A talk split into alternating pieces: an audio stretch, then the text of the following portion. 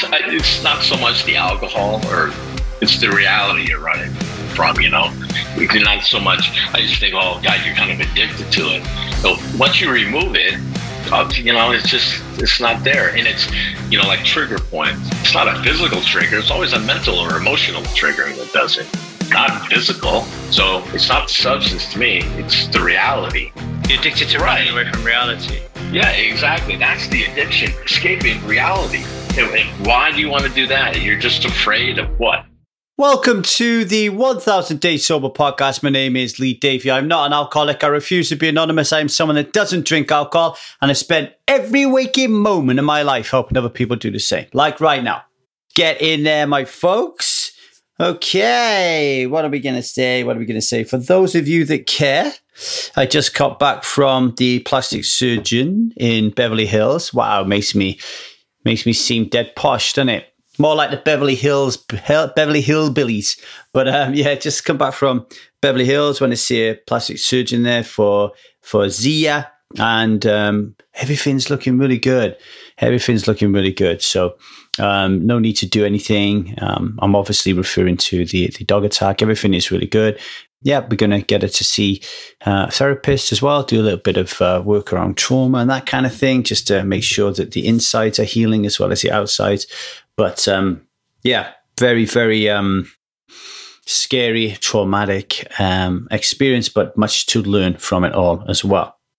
So life is good here in Los Angeles. The sun has come out again. It's getting really nice and warm and beautiful. And uh, actually went out for something to eat today. so I left the house. Went obviously because we went to the plastic surgery. We nipped into a place called Crossroads, which is uh, a vegan um, a vegan place. It's it's nice, but you know what? Like for those of you that think that veganism is healthy, which I used to, um, it's not you know, well, it can be. Um, but just because you say you're vegan and you're going to eat vegan food doesn't mean it's healthy. The food we just ate today, I don't feel like it's sitting in my stomach particularly well. Um, so there is some there's some garbage uh, vegan food out there, and there's some really nice vegan food out there. Um, so just choose wisely if you decide that you want to become vegan. And I know there's um, a few people here at um, Strive who are you know, feeling that way and wanting to go vegan. So, um, you know, take your time and just make sure you do it healthfully. Okay. Want to say a big shout out to Nick. Want to say a big shout out to Claire. Want to say a big shout out to Sophie. Want to say a big shout out to Lulu. Am I missing anybody? Don't think so. If I am, I'll do it next time. All of you, welcome, welcome, welcome. They're all members of Strive at the moment. They're going through the Strive method for addiction and they are really enjoying it, getting in there, doing the work. Um, our coaching team, Laurie and Stella, are really helping them there. Nikki's also got a group of more experienced members at the moment. So it's all going really, really, really well. And if you are interested in learning more about the work that we do around addictions, we are going to run a 12 day workshop on private Facebook page. You're going to learn the step by step process that I use to help you to become someone who doesn't drink alcohol without cravings. Going to be doing five really good training videos. I'm going to be in that forum um, as much as I can be to interact with people and to answer your questions and to help you and to really provide you with some stunning, stunning content for free. And if you want to get involved in that, get over to www.1000dayssober.com uh, and you will find how to sign up there. Okay. You go to, I think their page is free stuff and you'll be able to sign up and we will get you into uh, the private Facebook page and start doing that work. Wonderful, wonderful opportunity to get on that. If you're interested in being a 1000 day sober coach, and um, it, helping people to become people that don't drink alcohol and making a few bucks in the process, then we have a course starting uh, very soon. Uh, email us at 1kdaysober at gmail.com to learn more about that. All right. Now, without further ado, my guest today, he's a beautiful man. Uh, has a very special place in my heart. He's a striver. His name is Michael Bajarski.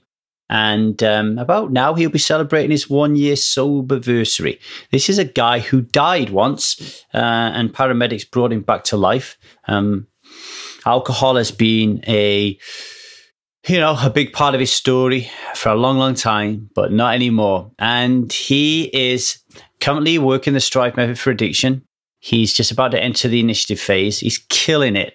And um, he's about to, hopefully, do a TED talk. All right. That's what I talk about meaning and purpose, stepping into your power when you get rid of drinking alcohol. All right.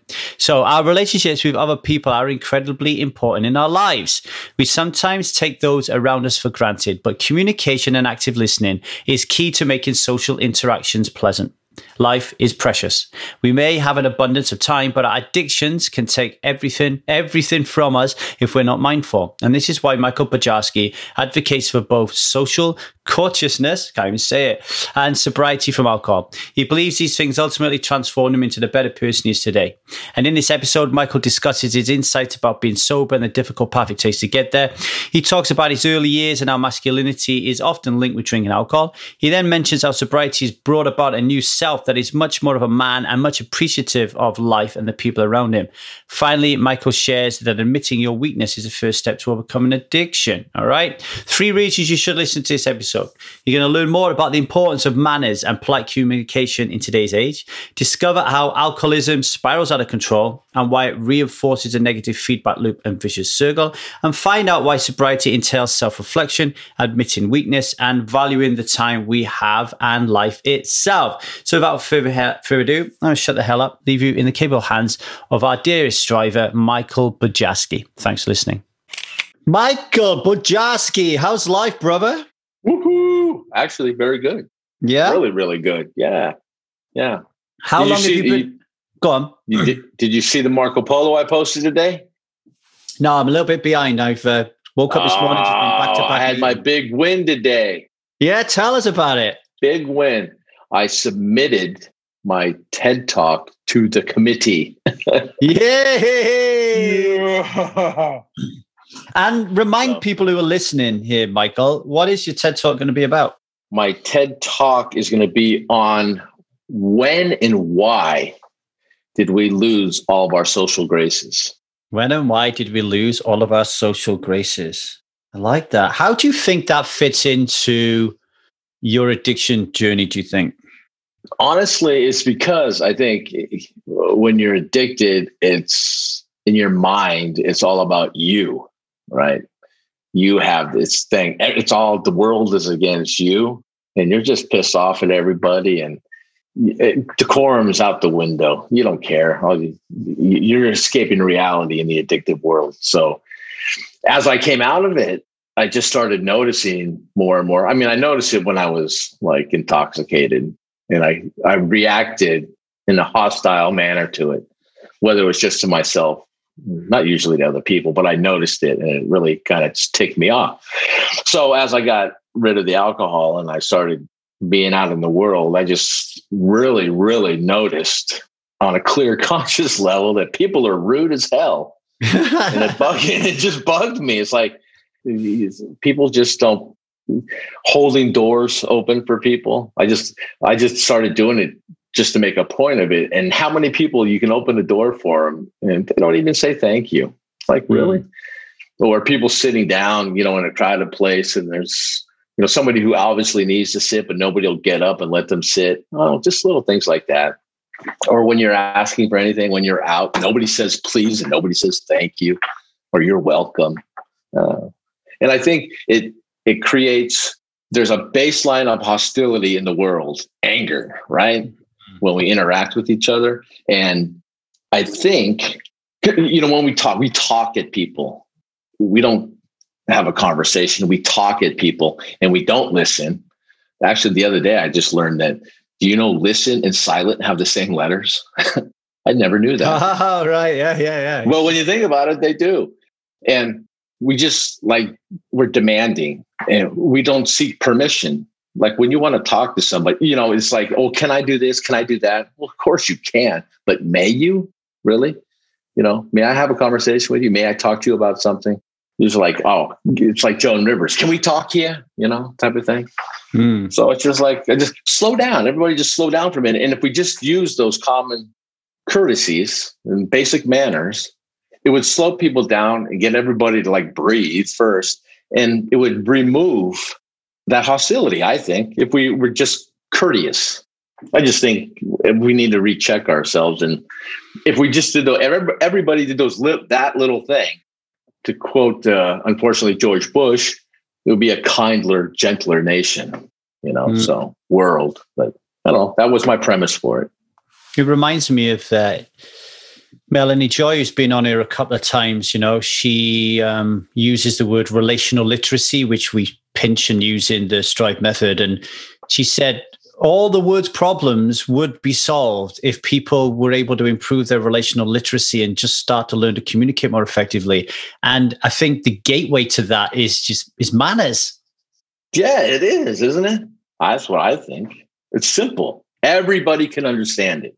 It's not a complicated theory. Hmm. I mean, you know, like here at uh, you know at One Thousand Days Sober and Strive, I'm always saying, hey, you know, if you come here to uh, stop drinking alcohol, what we do is much more than that, and that alcohol is just a part of it. But I've I don't think I've ever really had the uh, the right words on on how to kind of like put forward my my my thought around this until recently. You know, like um, you've heard me talking about being above the line and being below the line, being conscious and unconscious. And I did a, a, a workshop yesterday, five day workshop with the, uh, what they call the conscious leadership group. Uh, anyone listening to this, by the way, you know, if you're leading companies or people or, you know, you, you just want to act more consciously, check them out. I'm going to give them a free plug, www.conscious.is, right? Conscious.is, I'm in. And the work they do is amazing. And then I, I it, it just hit me straight away that actually what what we're doing here at 1000 day, day sober is we're helping people raise awareness of when they are conscious or unconscious which of course when we were drinking we were probably unconscious a lot more than we were conscious right? So but we thought we were conscious. But we thought we were conscious yeah. And an aspect of this i think is when we when we go to have our communications even those trivial ones in the supermarket for example or starbucks or whatever it's um conscious it's having those conversations from above the line. So it's like hey how are you feeling today? Right? Above the line. Like i really want to know how you're feeling today versus hey how are you?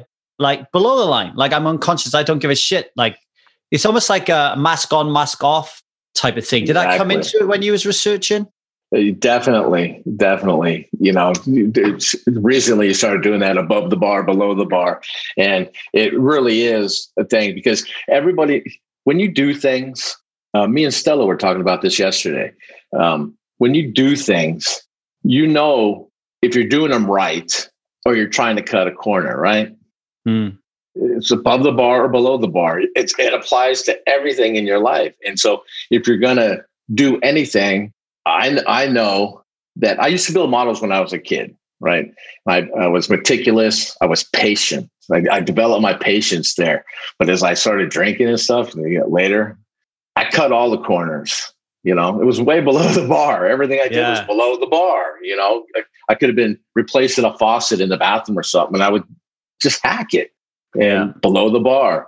But lately, since I've been doing uh, this journey, I redid my kitchen. I hung a door, which I didn't think I could do.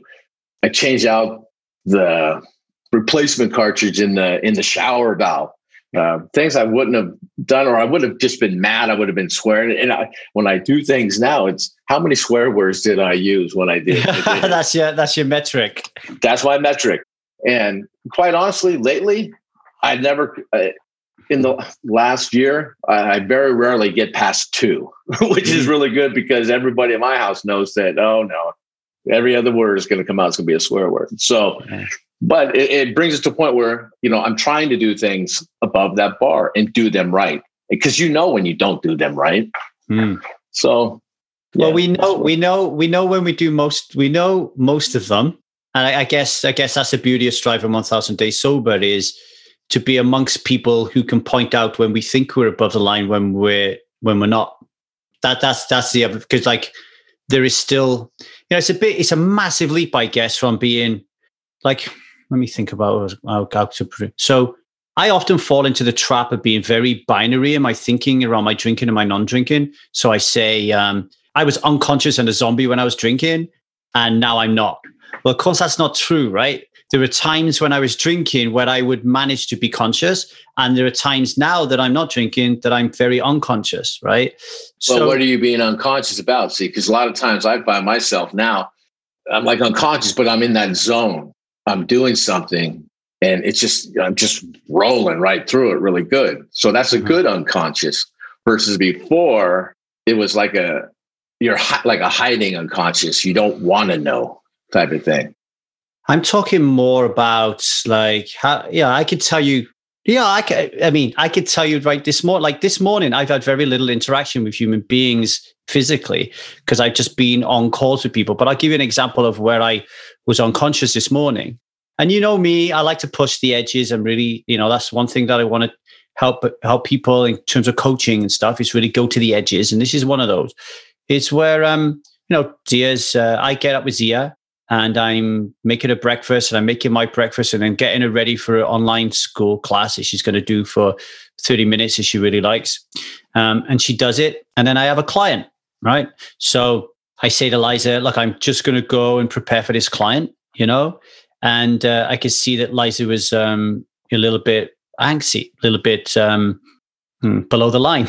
All right. so, so I'm like, uh, hey, what's up? You know? And she's like, well, same same old thing. Like you know, like uh, and she started like doing breath work in front of me, right? And then I got started to get a bit triggered a little bit, and then she stopped, and then she said, "Well, it's the same old thing, you know. Like the um, she's just had thirty minutes education, right? She's had thirty minutes education, and um, it's not good enough." And then I'm walking away to the stairs because I got to go do my thing while she's t- saying it. And I turned around and said, "Yeah, and this is reality." Okay, right there in that moment, I'm below the line. Like I, I am not, yes, it may be reality, but I am not that. She doesn't want to hear that. She she doesn't even no. want me to respond. She just wants to just tell me how she feels. But because I'm above the line more than I'm below the line, I'm able to go, oh fuck, that was just below the line. And then when the time was right, I had a break in a meeting. I went downstairs and I said, I just want you to know I heard I heard every what you said about your concerns about Zia and her education. I don't have any answers, but I, I heard what you said. And she looked at me and she she knew that that was an apology, and she said, "Okay, yeah. thank." You. Yeah, it's good when you you're clear enough to know that you just you, you can feel it. Ah, oh, you know what? I didn't do that right. And the best thing you can do is go back and readdress it in the right in the right way, the above the line way, and all the angst is gone it's all gone. Mm. And and, the, move and forward. With, with, with that, you know, you were talking about like please and thank yous. I was um, building my relationship course yesterday, and I was reading um, "Why the Buddha Married" by Charlotte Kasl, and there was a little chapter on how to apologize. And I thought, what a beautiful thing to teach people, like how to apologize. Like, how many times have I been below the line apologizing. Look, I'm fucking sorry. All right. I said I'm you don't sorry. mean it. you don't mean it. Yeah, Liza would say your tone, your, your, your body language, like everything. Just don't do that. Like, don't bring that shit to me. And I, what the fuck are you on about, right? So, like, my dad never apologized to my mum in 40 years of marriage. My mum tells me. Well, what's that all about? There's a all right there's a will there maybe but there's obviously a skill deficit there as well in something that we perceive to be as simple as an apology right? Like like that that again it's it's it's an it's an edge right? It's like what are we doing when we're interacting with people?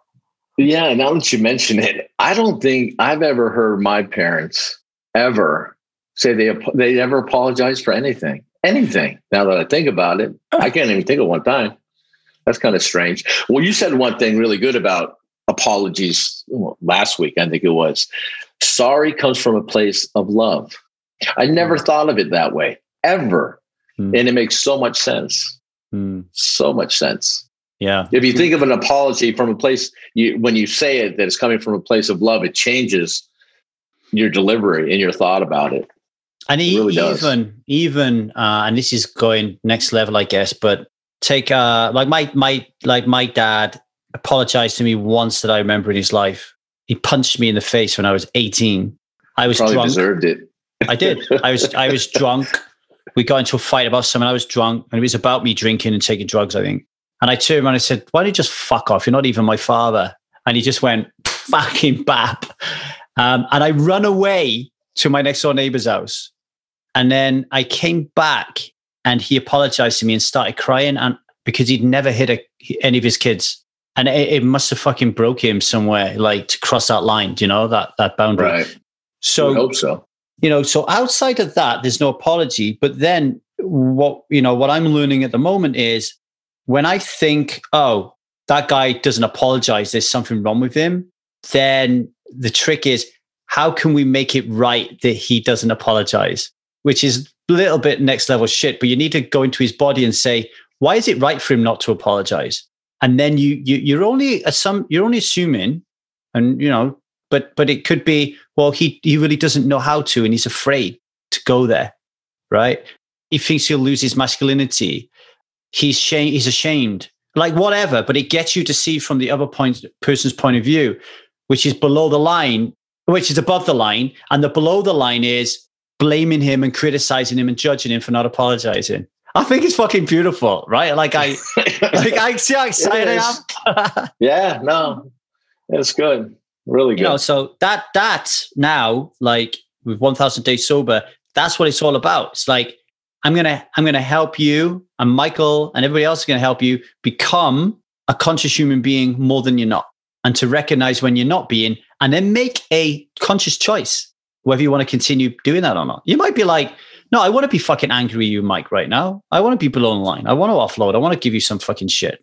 You might want to be like that. But you're in, you're in control of that and you're not doing it unconsciously. Yes, yes, yes, totally. Like there were people you're on making the, the on, choice to people on the group yesterday you had to pick a relationship you know like uh, pick a relationship and uh, that was really challenging for you and then the facilitator was like okay are you willing to let this anger go and he was like no are you willing to see things from the other person's perspective no and the facilitator weren't saying oh well you're fucked then the facilitator was saying okay we're below the line and we're okay with that and, the, and people were like yeah yeah i'm cool with that yeah, I'm cool yeah. with that. Open so, line of communication. Hmm.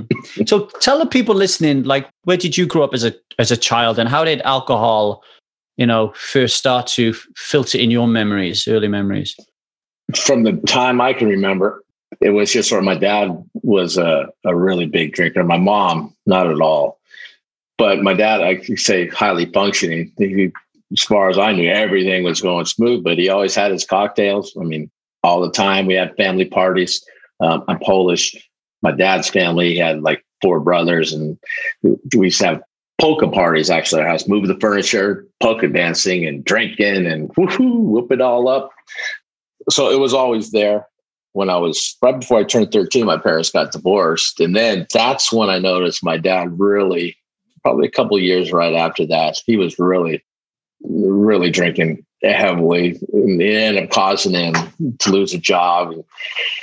And then he just spiraled out of control. But in the meantime, I where I worked with him and I worked in a warehouse of a heating and air conditioning distributor. And that was part of the thing. We had beers in the fridge. And as soon as we were done, everything was done, whatever time of the day it was, usually after four o'clock though beers were underneath the counter. We were helping people. Our customers would come in and go back to the fridge, drink. We were drinking with the, I mean, then we go out afterwards. And it was that way for my professional career. So I, I started doing that when I was 14. And by the time I got married when I was 21, I was already starting outside sales. And at back at that time, it was it was three martini lunchtime. And it was, that's how it was. And that's mm-hmm. what we did. And one thing led to another. And uh, I thought it was just a way of life. I didn't think I had a problem with it. And I didn't. I seriously, I don't think I had a problem with it at all until in my 40s, I started getting sick, weird, sick, and it was kind of unexplainable. And it took a while. Then I had a heart issue that almost killed me. It actually did kill me, but they brought me back and I was diagnosed with these two syndromes. I had a defective heart valve and I, it was bad enough where I either was medicated or sick. I went on disability and I self medicated for it was a good good 10 years self medicated. Then I went to a rehab and then I tried quitting and I, I, I was sneaking drinking and, and it became an issue. I was driving everybody away. I was miserable. And then a year and a half ago, I had my heart surgery. And you'd think you'd stop drinking after that. Well, No, my wife was home for me with a couple for a couple months after that, and as soon as she went back to work, I started drinking again. Well, I drank for a couple months, and then I started listening to your podcast, and like I quit on like Thanksgiving that year, and I started that intensive in December, mm. and I was good. I was really good, and then towards the end of January, I started drinking again, and then I just on February 15th, I made the choice. It's just like, this has got to stop. You know, I'm going to kill myself here. You know, what am I doing? I almost, I, my, they opened my chest and worked on my heart. What are you dumb? How stupid mm-hmm. are you? And so February 15th, uh, knock on wood, it was the last day I, well, February 14th was the last day I drank. Valentine's so, Day. Nice. Valentine's Day. I was supposed to take my wife out to this beautiful dinner. I had this whole thing planned out and nope, I got tossed instead. So I just stopped the next day, and I've been alcohol free since then. And uh, here I am with you, coming up to still a, coming up you. to a coming up to a year, coming up um, to a year. And who would uh, have, I, I, swear, in, in, my life, I had a lot of plans. In my life, I was successful in, in, everything I was doing prior to that, but I had, you know, like plans, and I just blew them all off. And it, to be as far along in what I'm doing today than I was a year ago is just freaking amazing. Yeah, yeah. Thanks to you. It. You deserve in the group all. and to everybody in the group.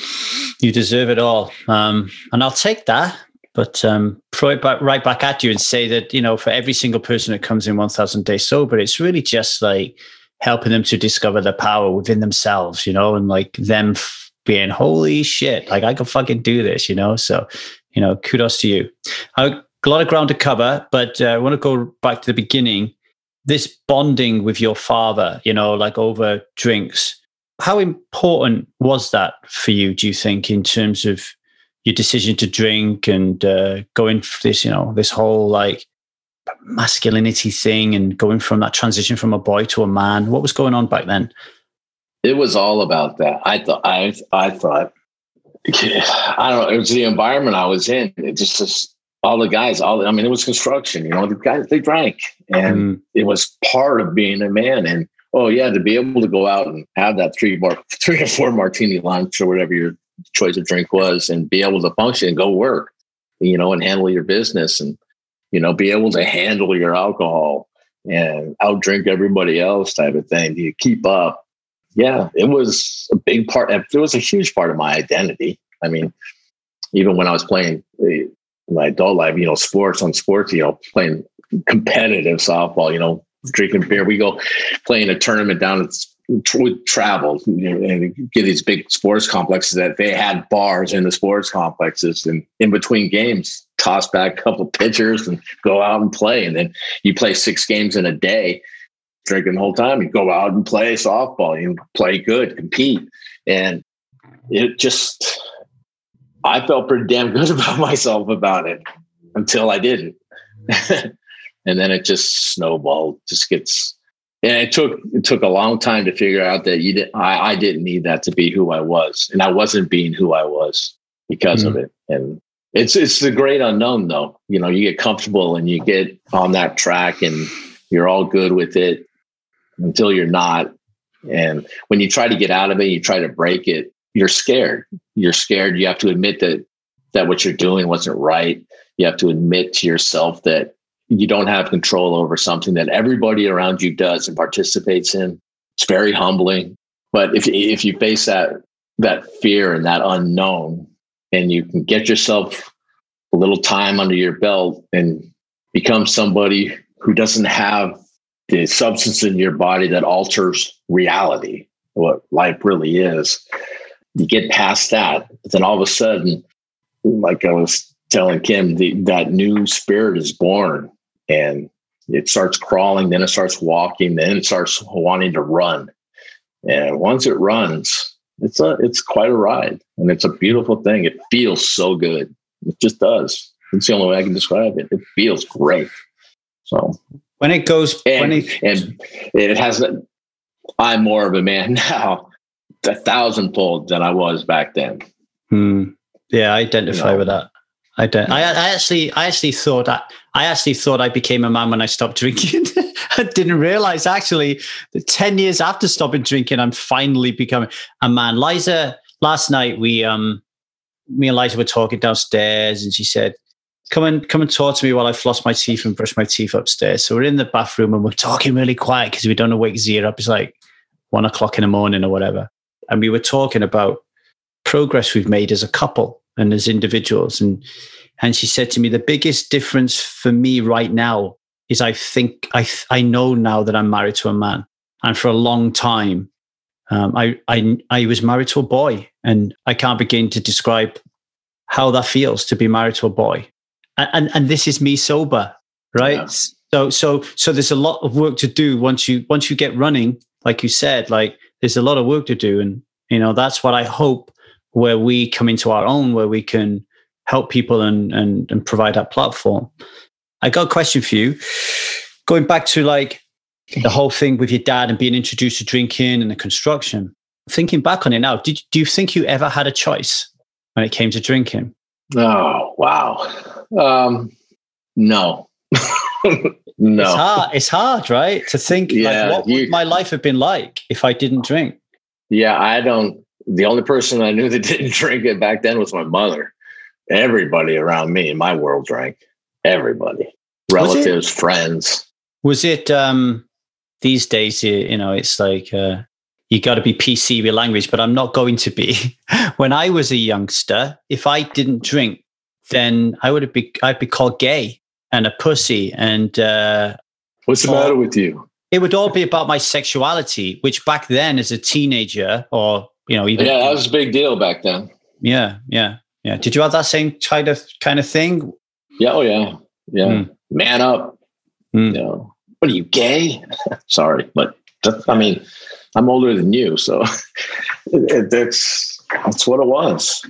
Yeah. Know? So you know, it, it. I mean, that's a really important point because we start out drinking for all the wrong reasons, but we think at the moment we're so sure that we, we we can't wait to fucking drink. Like like we're really excited. My dad, who just ignores me most of the time, is really angry and pissed off. Suddenly wants to do something with me, you know. And that was my my reality anyway. Um, and then I'm I'm working, not school, and now I got bigger, older people, and now I feel like a man. And it, it it's you know it, it it is like this pseudo ritual, isn't it? That yeah, that, you know, rite of passage. We don't have any more rituals that exist in how to you know. Yeah, we don't have anything for a man. No, I don't. I don't think so. Even no. even like all right, I'm going to get this completely wrong. Get a load of women start fucking shouting at me. But like when when women start having their period, when girls start having their period. Oh no! I know I'm going there. Obviously, they're not women, but there's a mm. physical process that is happening, which with for men, like there's there's nothing that happens, and none of the whole the old mythology or the old tribalism of like taking your boy into the woods and doing something that makes him feel like he's in a safe space, but he's going to become a man. It doesn't exist other than snort this, drink this, and fuck this. Like that. That's that's it. As a as a young boy, right? Unfortunately, yes. Unfortunately. How did you get to before? I think you said. Uh, tell me if, if I'm wrong, but I think you said you didn't think your drinking was a problem until like around 40 ish, right? Mm-hmm. How did you manage to get to that point, not thinking it was a problem? Because you're still married at this point and yeah, you've got people yeah. around you. Was you getting feedback that, that your drinking was a problem? Yeah, it started creeping in. You know, enough. Do you think you've had enough? But you know, when the I used to bring home a bottle of wine every day for dinner. I mean, that was just, and that's before stopping and having a drink or two, and then coming home having you know wine with dinner, or even coming home and having you know a drink or two. Um, it just it was just it was okay because everything was I was doing everything, but those couple of drinks turned into like six drinks. How many ever they turn into, and then it's all of a sudden where'd that bottle go? it's like whoa, you know, it just became, and then you know you start just pretty much passing out, right? You're just drinking too much, and just boom out. But you know, you still still trucking on, trucking on. Oh, I can handle this. I could do this, and it starts in the back of your head. It, it starts talking to you. It tells you. Your body tells you, "Hey, dude, really? That's enough. It's enough. It's going overboard." You're a runaway train now. You're you going to listen? But you don't listen. Oh, I got a handle on this. It's no problem. But you, at the same time, you know you don't. Mm. You just don't want to admit it. You can't admit it. It's the unmanly thing to do. And God, if I admit it, I have a problem, I'll never be able to drink again. Who the hell wants that? You know, who wants that stigma? Who wants everybody looking at you? Or especially when it gets to the point where you're always the drunk one at the family party. hmm. That's never good, right? Yeah, everybody's like, oh shit, here's that guy. And we always thought, you know, there's always somebody in the family. It's like, oh yeah, he's he's gonna be the one, the funny one, right? Do you remember that? Yeah. Do you remember like being that guy? I asked that question because in my first marriage, my my wife was that that woman, but she I don't think she ever realized she was, or certainly didn't look at it in a negative way. Uh, I see. For me, I never did it like. I mean, I drank my share in front of people in the family and, and everything. My problem was uh, once I kind of like was on disability because like I was either drugged or drinking. I mean, or sick, but I drank it by myself. Hmm it was a lonely it was a i did it on my own with people i i was you know i knew when to slow it down or stop or whatever um, but by myself there's no off switch and that's when it became the issue but then it became an issue where people that were close to me knew that i had an issue with it and they didn't want me drinking when we were all together so then that friction started. Talk about that a little bit. The uh, so you know the drinking, the drinking at home, and the no off switch. What what's going on there? You, can you can you remember emotionally how you're feeling and uh, why you're doing it, or was you just really unconscious? I was just miserable internally. I was miserable. I didn't. I wasn't productive. I had no direction. Um, I tried to do things. I never completed anything. I never followed through. All, all the telltale signs, really. I mean, and you just start wallowing in your own damn pity, even though you say, I don't have self pity. Oh, that's a, yeah, that's what I did. I just wallowed in myself. And uh, I had a convenient excuse because I had a medical medical condition. Didn't make it right, but, and I just, I played it up and it enabled me to do what I, I did. And I thought I was hiding it from everybody. Didn't hide it. Everybody knew it.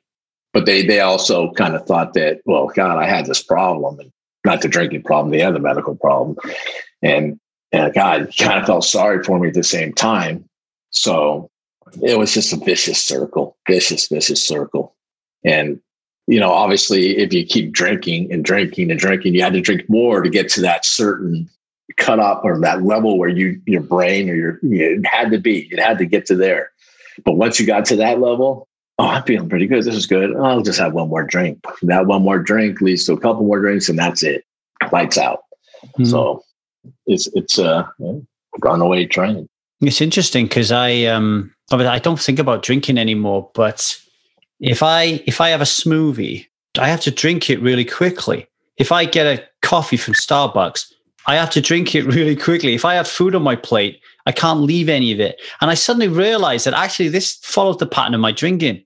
If I had a bottle of whiskey, mm-hmm. I just, there's no part of me that would say, oh, just have a little bit. It just didn't make sense. Whereas Liza, she'll she'll no, have a she'll have a she'll have a bar of chocolate in, in the fridge and and like one of these healthy things, and it will it will last her six months. She'll go in there and have a little little square.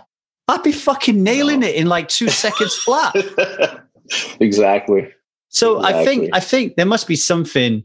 You know, we don't talk about biology and all that kind of stuff a lot on 1000 Days Sober. There's, there must be def- there must be something there, you know, in terms of, um, you know, a, a, a habitual way of kind of behaving around these things, you know, like for sure. I really think that. I think it's really ego driven.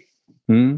It's all about your ego, you know you, you can't admit that you're weak. You can't, you just can't, you know, as a man, at least when I grew up, you know, with the way I was raised, it's like a man thing. Hmm. So don't make it right. So it's definitely mean, not right. So you mean you get you get knocked sideways by this disability and you don't want to appear to be weak and you don't know how to you don't want to fail so you so you just self-sabotage yeah because at first when I was uh, feeling sick, to get get enough energy up, I got that lift from drinking. You know, give you that I, I could power through this. Mm. Then you get to that point and you start coming down. You drink a little bit more to keep to maintain it, to always mm-hmm. maintain mm-hmm. it until it became where you're not maintaining nothing. You're just kind of drowning the pain or drowning your whatever. You know, you don't want to face this, you don't want to face that. You just hide. You run from reality. You know, it's it's not so much the alcohol or it's it's the reality you're running from. You know, you're not so much. I just think, oh God, you're kind of addicted to it. But once you remove it, uh, you know, it's just it's not there, and it's you know like trigger points. It's not a physical trigger. It's always a mental or emotional trigger that does it, not mm. physical. So it's not the substance to me. It's the reality that you're addicted to. You're, you're, addicted to non-reality. You're addicted to right. running away from reality. Yeah, exactly. That's the addiction, escaping reality. And when you, and why do you want to do that? You're just afraid of what? Somebody's not going to react to what you're going to do in the right way, or, mm. or you're going to oh, do something oh, that's going to upset somebody. Oh, we don't know. Oh, we don't know. We're just afraid, right? And that's why coaching helps and that kind of things where you know 10 years after i stopped drinking i'm still having like light bulb moments that that link back to the why why i made decisions i mean this is a good learning point for people listening actually so um, at one point you were really struggling like physically and you felt that drinking alcohol gave you kind of like a, a little bit of a, a buzz a little bit of a lift so that was your value and right. now you haven't you haven't had a drink for a year so, mm-hmm. what happened to that value? How did you deal with that? I like this me better. I don't need it. I got. I have too many things to do. You know, I was reading it. I actually posted it on the community last night. The thing about mm. time. I don't know if you read that or not. No, Time is the greatest gift of all, and we are billionaires in time. You know, how are you going to spend yours? Yeah, yeah, yeah. That's the way I look at it yeah, it says in there something about you're not what your average age is 78. How much time's left? Would you you want to be rich at 78 or would you rather be poor at 20 right now? You know, I'll take poor and then dead at 20 than being, you know, yeah, 60 yeah, yeah. or whatever I am now. So it's really, it's this time. And I was thinking, oh, you know, back to reading that scared the hell out of me. Oh, the average age is 78. I'm going to be 60 this year. I only have 18 years left then. I'm on the clock. well, I better damn do something because I just pissed away 10. So all right. Uh, so what, what you're saying then for for people listening is at one point in our in our journey, we think alcohol provides us with short-term value because we're getting some sort of buzz out of it that kind of peps us up when we're really struggling. But then when you switch your perspective on value and you think to yourself, well, hang on a minute, if I keep doing this, then long term, I'm wasting my life. Like I'm not able to get a but. Uh, It's like an upper limit problem, and the alcohol is self sabotaging you from getting above that limit. So I need to be physically healthy in order for me to live my life, and alcohol is preventing that from happening because I keep drinking it, and it's keep it's keeping me physically um, at a disadvantage. So long term, there's no value. Like long term, I need to get rid of this out of my life so I can start living my life. And the reality is, I'm sick right now and I'm going to have to do a lot of hard work and a lot of tough things to get myself in physical shape, right? Mm-hmm. Definitely. Mm. You have to. I mean, unless you just, it's precious. God darn it. This is, from what I've been through, life is freaking precious. And I really seriously could not be sitting here today talking to you. I mean, that's a fact for me. And you should want to take this time. You, we were all put here for some reason, no matter how small, how large. And, and quite honestly, my drinking was part of my image. I was honored to be that guy, you know, mm. buying the drinks, no pushing the party, you know, and I was there. I, I loved it. It was my cause. But then at the same time, you know, what was I contributing? what positive things that I contribute to the people around me and to life, to the universe in that state all the time. And when you being clear now, it's just like, God, no, really nothing. You know, yeah, I did things in life that that help people and, and you know, I enjoyed doing and you know all that. But no, you know what? I still was wrapped up in that my ego and the image that I w- was trying to portray, the costume, the mask, you know, wh- whatever you want to call it. Mm. But now, this is it. This is what you get, and I'm okay with it. I'm mm. really okay with it. And so far, everybody around me is is okay with it. And that's what's important. That's all that matters now. I want to I want to touch on that actually, but before that, one more point on breaking through, you know, going from I have this picture of you just in a fucking chair, not giving a fuck, drinking. Like that's my vision right now, right? So how do you go from that to like on the verge of doing a TED talk? Why why are you able to switch your perspective on value? And there's people that strive 1000 days sober listening to this who are still in the stuck phase are still really struggling. They've been here with, I've, i got we got some people who've been with us for a year two years who, who still cannot get past that phase. Uh, what's the difference do you think? Realization awareness consciousness. Yeah. You have you know it's just like a little think of it as an experiment. Don't drink for 90 days and if you don't drink for 90 days and after 90 days your life isn't better then you have you got to go deeper. You got to dig deeper, and there's something else going on because mm. there's no way it's not better, mm. and there's no way you're not enjoying yourself more. There's just no way. There has to be a deeper, deeper issue because you just start doing more. Your brain is like firing on all cylinders, and how how why would you want to turn away from that? I don't have enough time in the day to do everything that I want to do now before I'd make time to just drink and go wallow and watch the tube. I'd, you know, mm. put on some tunes, listen to music. And now it's like, God, I get up and I'm ready to go and do it. And before you know it, it's dinner time. And I don't know, like, okay, I want to get a couple other things in. Oh, crap, it's already time to go to bed. I don't want to go mm. to bed yet. Yeah, I'm like that. I, I never want to go to bed. I don't want to go to bed yet. But at the same time, I have to force myself to go to bed because otherwise I'll be too tired to do anything the next day. The day after that, it'll catch up to you. I've just seen it. I, I hate to say I've seen the light, but I've seen the light. I just feel so great. It's just great. And it wouldn't have happened, I don't think, without turning inward first. I'm kind of a uh, introvert, or I'm always learning uh, philosophy, you know, uh, all that stuff. I'm into it. So I'm always, you know, searching for that thing. But you have to know yourself before you can present yourself to the world. I wish I would have known that a long time ago. You have to really know yourself.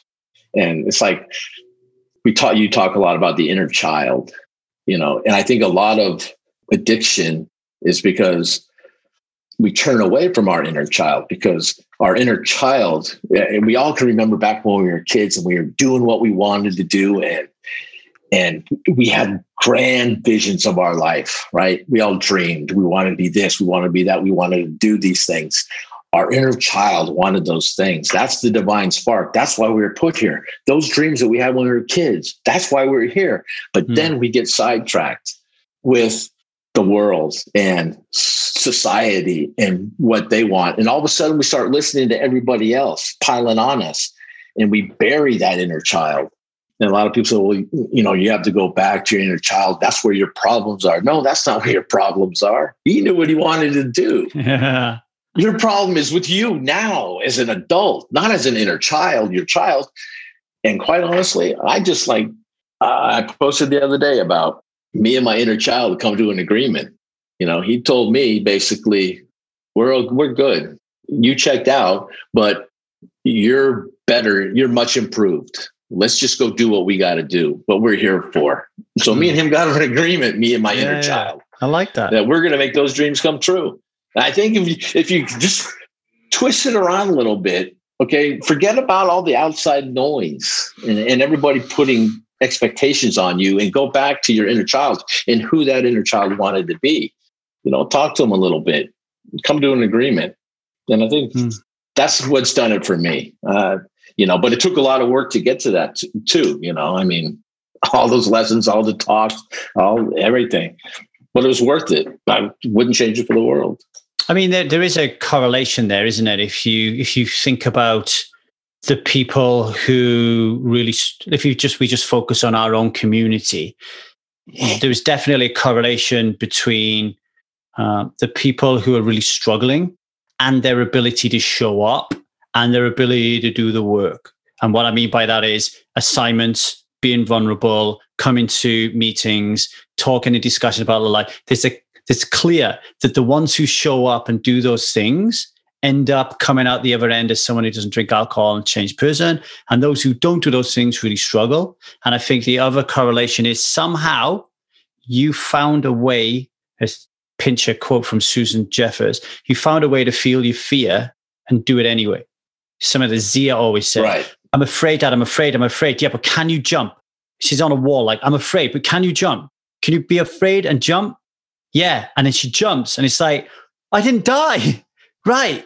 You want to do it again? Well, now she will because she's tried it and she knows that her perception of what's going to happen isn't the same as reality. Her perception is I'm going to I'm going to break my leg.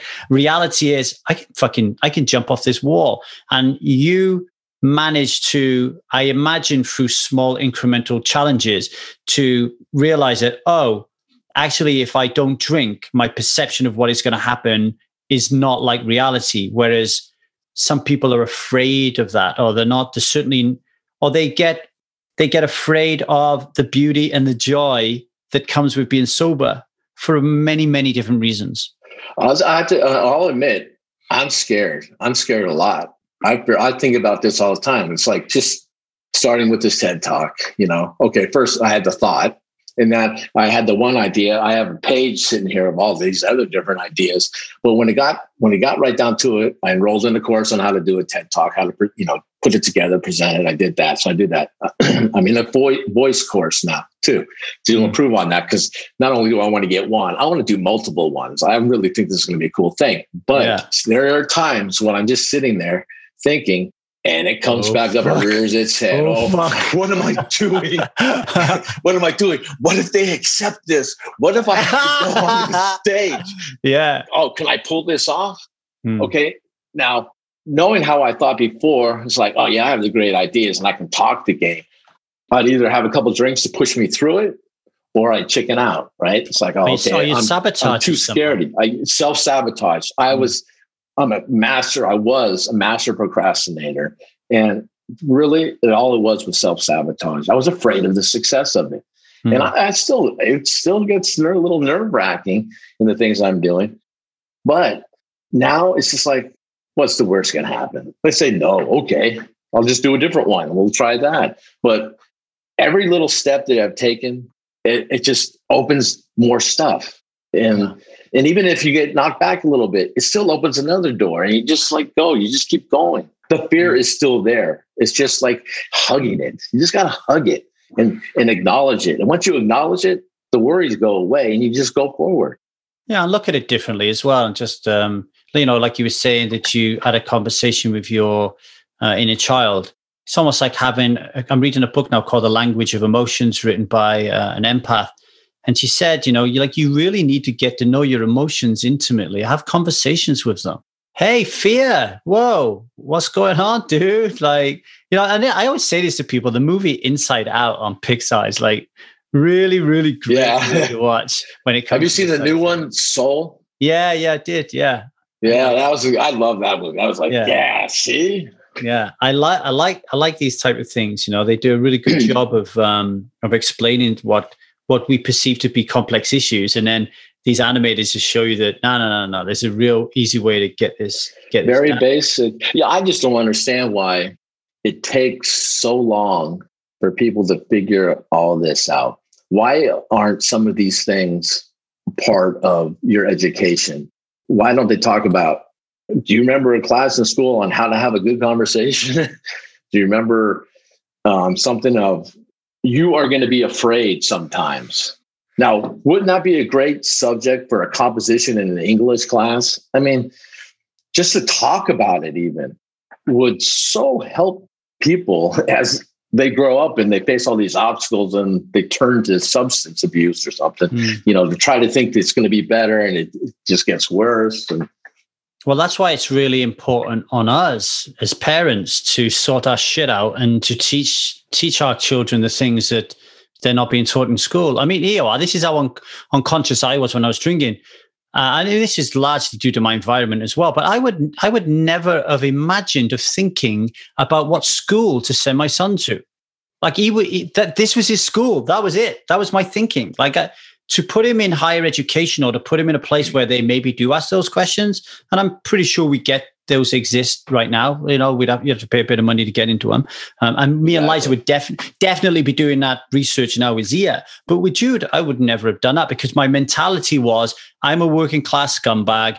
I do not send my kids to a private school because I'm a fucking man and I'm no pussy and uh, intelligent people are pussies. Like all this kind of like brainwashing, you know, which it, which is all linked. It's not just the choice to drink. It's linked to how I show up as a husband, how I show up as a father, how I show up as a friend, how I act on the football field, how I am a leader in business, how I'm a, uh, uh, an employee in business. Like it, it, it's it's massive. So like when you come through the other end of what you're doing now, I mean, you're you're really just starting your journey, right? Really, you're just coming up to starting blocks, right?